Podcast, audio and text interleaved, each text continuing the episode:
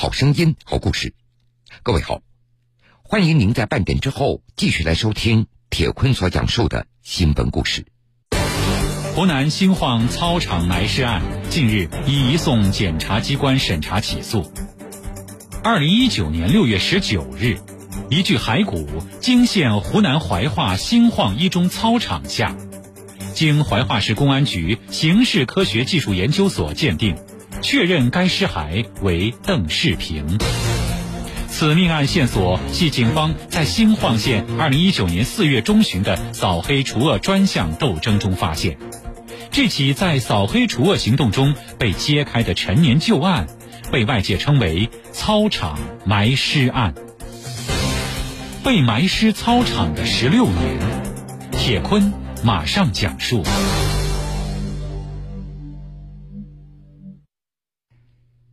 在听说警方要组织挖掘湖南省新晃一中操场的消息以后，邓玲马上从自己工作的长沙赶回到新晃老家。今年六月十九号下午的四点多，邓玲来到新晃一中的门口，当时四周已经拉起了警戒线。在邓玲的印象里，失踪十六年的父亲形象还是那么的清晰。父亲喜欢戴鸭舌帽，生活节俭。慈爱而又严厉。邓玲在说明自己的身份以后，一名警察带他走进了校园，往后山的操场走了过去。警察告诉邓玲，说他们在操场用挖掘机已经挖了两天了。到达现场以后，邓玲看到操场大约四分之一的面积都用围棚给围挡起来，有四台挖掘机在里面正在施工。靠近南侧跑道的一角，土层已经挖了几米深。就在邓玲抵达现场一个多小时以后，傍晚六点钟左右，一台挖掘机的铲斗在土层当中挖到几块大石头，现场的民警立即都围了上来，邓玲也紧张地站在后面观望着。挖掘机刨开几块七八百斤重的大石头，再朝里面的土层挖了一铲子。挖掘机的洞壁从空中弯回来停住的时候，周边人突然有人叫了起来。邓玲也顺着挖掘机的铲斗看了过去，只见挖出的泥石当中出现了一颗人的头骨。邓玲她再也不敢看下去了，掩面痛哭起来。挖掘机的铲斗停住了，现场的民警忙碌起来，有人打电话，有人去买雨鞋，有人准备的夜灯。后来，法医也赶了过来，沿着挖过的土坡爬下那数米深的泥坑，小心翼翼的进行人工挖掘。邓玲站在几十米远的操场的旁边，有一个女民警搀扶着。当时她完全崩溃了，一直在哭。当时有民警告诉邓玲，说法医陆陆续续找到了其他遗骨。另外，邓玲还听到有人说，他父亲的裤子还在。晚上十一点多，大部分的遗骸找了出来。邓玲看到法医在现场进行拼凑，后来把一些遗骨装进了一个纸箱子里。那个时候，邓玲她感觉到自己全身那都是瘫软的。虽然此前已经被告知要有心理准备，但是平常性格冷静的邓玲依然无法自己。在现场，她哭了几个小时。当天晚上，她被民警送回了家里。第二天上午，挖掘工作结束了。三天以后，DNA 鉴定结果出来了。从操场下面挖出来的遗骸，确定是邓玲失踪十六年的父亲邓世平。十六年前，承包新晃一中跑道工程的杜少平，被新晃警方认定为杀人埋尸的犯罪嫌疑人。根据新华社报道称，经公安机关审讯深扒。杜少平及其团伙成员罗某某、高某某供认其杀害邓世平以及埋尸的犯罪事实。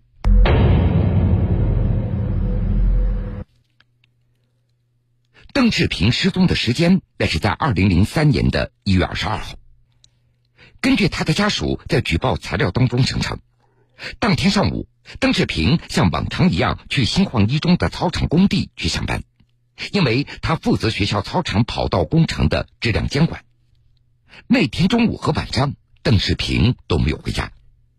第二天，邓世平的妻子、儿子到学校找人，学校也组织人员四处找寻，但是没有看到邓世平的人影。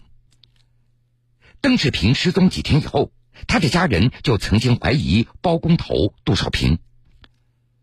为什么会怀疑是杜少平呢？邓世平的弟弟邓焕平告诉记者。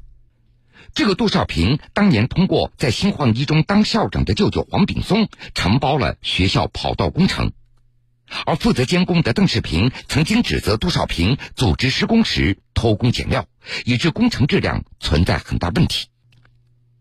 湖南新晃警方今年六月向媒体透露，说当年围绕杜少平等相关人员进行了重点调查，但是没有发现相关证据。直到十六年以后，邓世平的遗骸从操场下面挖出来。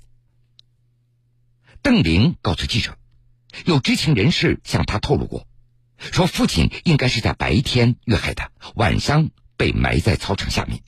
另外，挖掘现场还挖到了胶带等等这些作案的工具。但是，邓玲所透露的自己父亲遇害的细节，目前还没有得到警方证实。十月十七号晚上，记者从邓世平家属及其代理律师那儿获得一个消息：这起案件已经移送检察机关审查起诉。怀化市人民检察院向受害人家属出具的委托诉讼代理人告知书也显示，该院已经收到新晃侗族自治县公安局移送审查起诉的杜少平、姚才林涉嫌故意杀人罪一案的案件材料。邓世平失踪的时候，距离当年春节也仅仅有八天，这本来应该是一家人即将团圆的日子。邓世平的女儿邓玲当时在长沙读大学，那个时候也快要放假回家了。在邓世平失踪的前几天，他刚刚把儿子的户口从怀化转到新晃，准备让儿子新学期转到自己所在的新晃一中来读书，以便自己辅导监管。根据家人的回忆，失踪那天上班以前，邓世平跟家人提到，说他下班以后会到附近居民家拿腊肉。他曾经委托别人熏了一堆腊肉，留着过年吃。可是那天下午，邓世平并没有去拿腊肉，也没有回家，他就像从人间蒸发一样，不见了踪影。当年有消息传出，说邓世平是自己离家出走的。但是女儿邓玲一直不相信。用她的话说：“我们一家四口那时非常和睦，爸爸非常爱这个家庭，也非常爱我们。”一九五零年出生的邓世平，他生长于一个干部家庭，父亲早年在新晃县党政机关工作，后来调入金融部门，曾经任新晃县人民银行副行长。邓世平的母亲是一名小学教师。邓玲听父亲生前说起，说他十六岁就到农村参加劳动了。由于当时条件艰苦，那时父亲经常在地里找包菜和莴笋当饭吃，把结余剩下来的粮食换成粮票留给老家的父母。所以在邓玲的记忆当中，父亲后来他总是不喜欢吃包菜和莴笋，说自己小时候吃的太多了。长大以后看到这两样菜就想吐。除了在农村劳动之外，邓世平年轻时还当过木匠学徒，生活上也吃了不少苦头。文革以后，邓世平和弟弟妹妹被陆陆续续安排了工作。邓世平进入了教育系统，到教师进修学校参加过培训，获得了教师资格证。刚开始。邓世平被分配到新晃县二完小从事教学工作，他教过数学和美术。后来陆续调到新晃县教学仪器厂新晃县一中。邓世平的妻子没有正式的工作，两人结婚以后生育了两个子女。在女儿邓玲的印象中，父亲严厉正直又不失幽默，对自己疼爱的不行。邓玲还记得。父亲只打过自己一次，那是在邓玲六岁的时候，读小学一年级的他跟着父亲去上学。那时候，父亲正在教四年级的数学。有一次，因为邓玲拖拖拉拉，害得父亲上课迟到了。当时邓世平非常着急，不由得打了女儿一巴掌。邓玲还记得，晚上回到家里，父亲摸着他被打过的小脸，问他疼不疼。在邓玲的记忆当中，那是爸爸这辈子打过自己的唯一一次了。不过邓玲觉得，父亲对弟弟更加严厉一点，弟弟小时候也挨过不少打。按照邓玲的说法，弟弟小时候活泼顽皮，有一次偷了家里的一块钱出去买零食，父亲发现以后，对着弟弟的屁股痛打了一顿。在邓玲的印象中，父亲一直在教育他和弟弟一定要做一个诚实的人。而关于邓世平的严厉，他的弟弟邓晃平也印象深刻。兄弟两个相差了六岁，小时候邓世平经常照管着弟弟和妹妹的生活。邓晃平他还记得，小时候自己做错事情以后，哥哥经常要他面壁思过，不过平常又非常疼爱他。比如父母不在家的时候，哥哥为弟弟妹妹要做烙饼，总是让他们先吃。自己从来不会多吃的，而在邓玲的记忆当中，父亲还是一个非常节俭的人。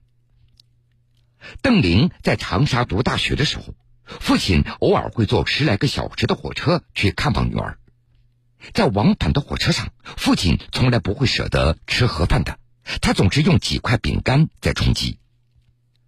邓玲还记得这样一件事儿，说有一年，父亲带着母亲到北京治疗眼病。住院期间，父亲常常在食堂只买一份饭菜，他让妈妈先吃，剩下的他再吃。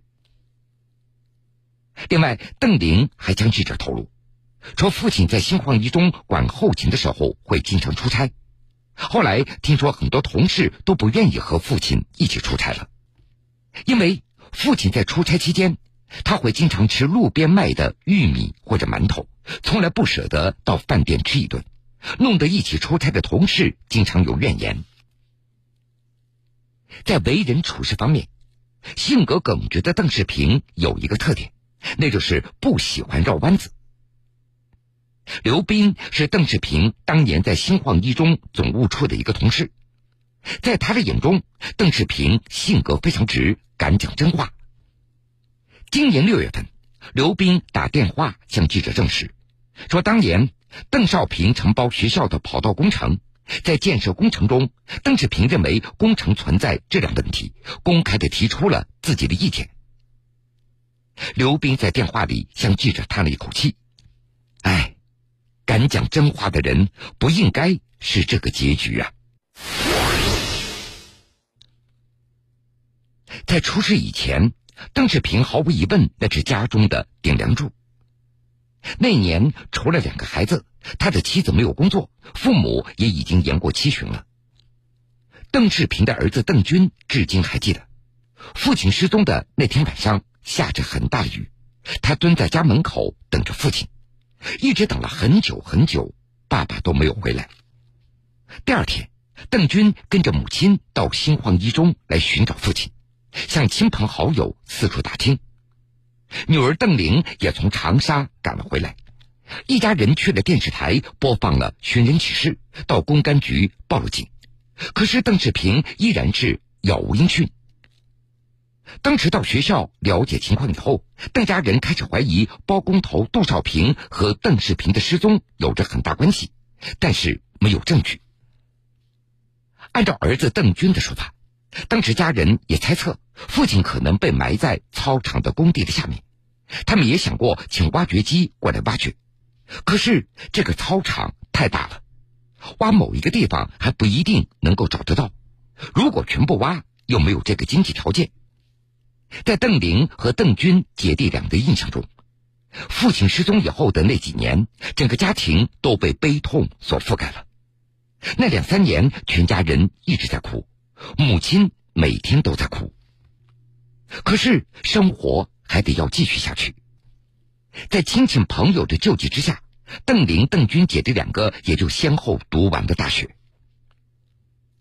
大学毕业之后，邓玲先是在一家私立学校教过书，后来在企业打过工，再后来开始创业。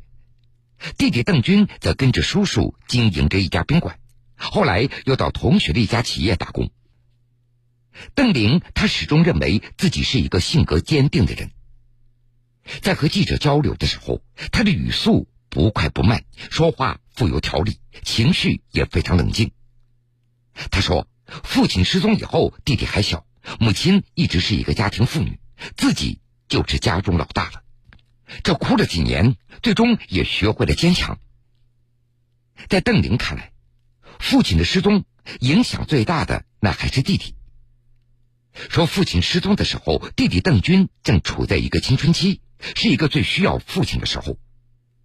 小时候，弟弟非常的活泼可爱，非常调皮，但是父亲出事以后，就变得沉默寡言了，也变得不爱说话了。的确，当父亲的尸骸被挖出的那天，邓军并没有来到现场，他说自己心里还是有阴影。在邓玲的记忆当中。父亲失踪两三年以后，全家人几乎不再谈论寻找父亲的事情了。虽然嘴里不提这个事儿，不过大家心里都装着这个事儿，只是嘴上不说罢了。邓玲告诉记者，十多年来，他的心中一直在装着这件事情。自己这辈子最大的梦想就是把爸爸给找到，就算死了也要找到他，给父亲立上一个坟头。邓玲他也知道。弟弟的心里也肯定装着这件事情。今年六月，邓世平失踪一案引发舆论的关注。邓军多次在微博上写道：“生活在这个世上，父亲惨遭迫害，我比任何一个人都想知道事情的真相。”邓军的一名大学同学透露，说整个大学期间，邓军都比较内向，他不谈恋爱。他说自己还有大事没有完成。直到今年六月份，邓军在微博公布父亲的事情，这位同学才理解到邓军当年所说的没有完成的大事。湖南新晃操场埋尸案近日已移送检察机关审查起诉。二零一九年六月十九日，一具骸骨惊现湖南怀化新晃一中操场下，经怀化市公安局刑事科学技术研究所鉴定。确认该尸骸为邓世平。此命案线索系警方在新晃县2019年4月中旬的扫黑除恶专项斗争中发现。这起在扫黑除恶行动中被揭开的陈年旧案，被外界称为“操场埋尸案”。被埋尸操场的十六年，铁坤继续讲述。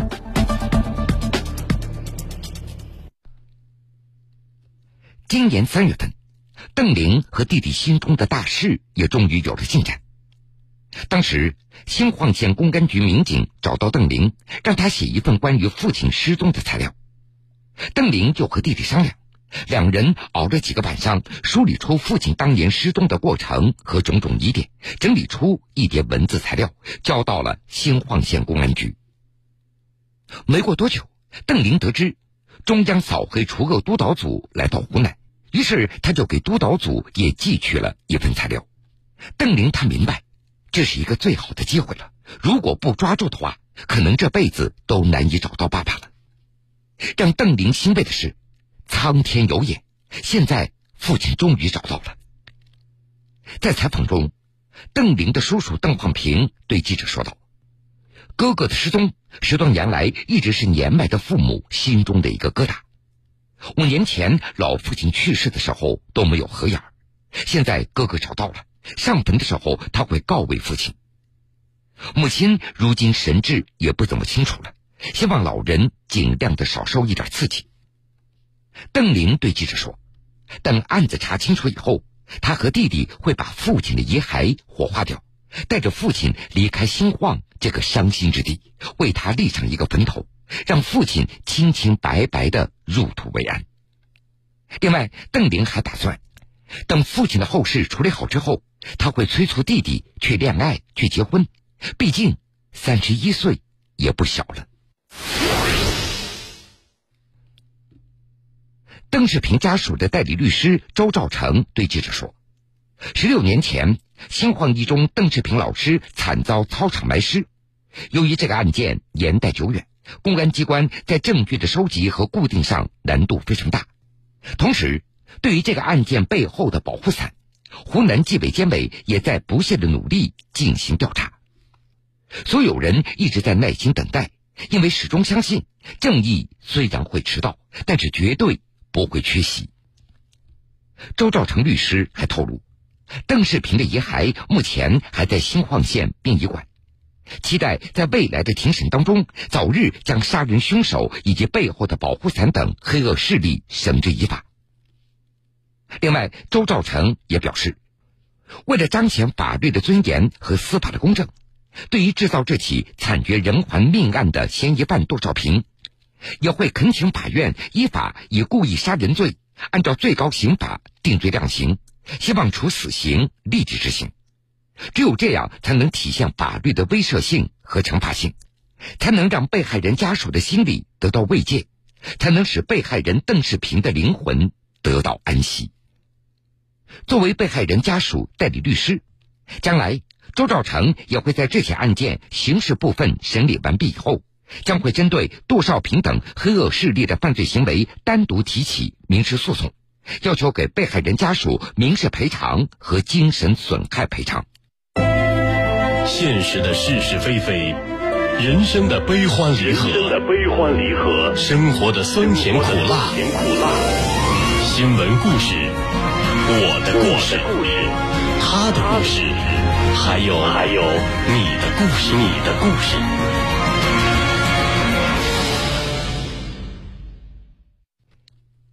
好了，各位，非常感谢您收听了今天全部的新闻故事。本故事来源《新京报》。如果想回听以往的新闻故事，请各位在大南京客户端点播铁坤讲故事。今天的故事全部讲完了，又要到晚上十点了。铁坤此时在南京，向各位说一声晚安。晚安，愿长夜无梦，在所有夜晚安眠。晚安，望路途遥远，都有人陪伴身边。想说的话都没有说完。还是会有些遗憾。晚安，晚安，愿长夜无。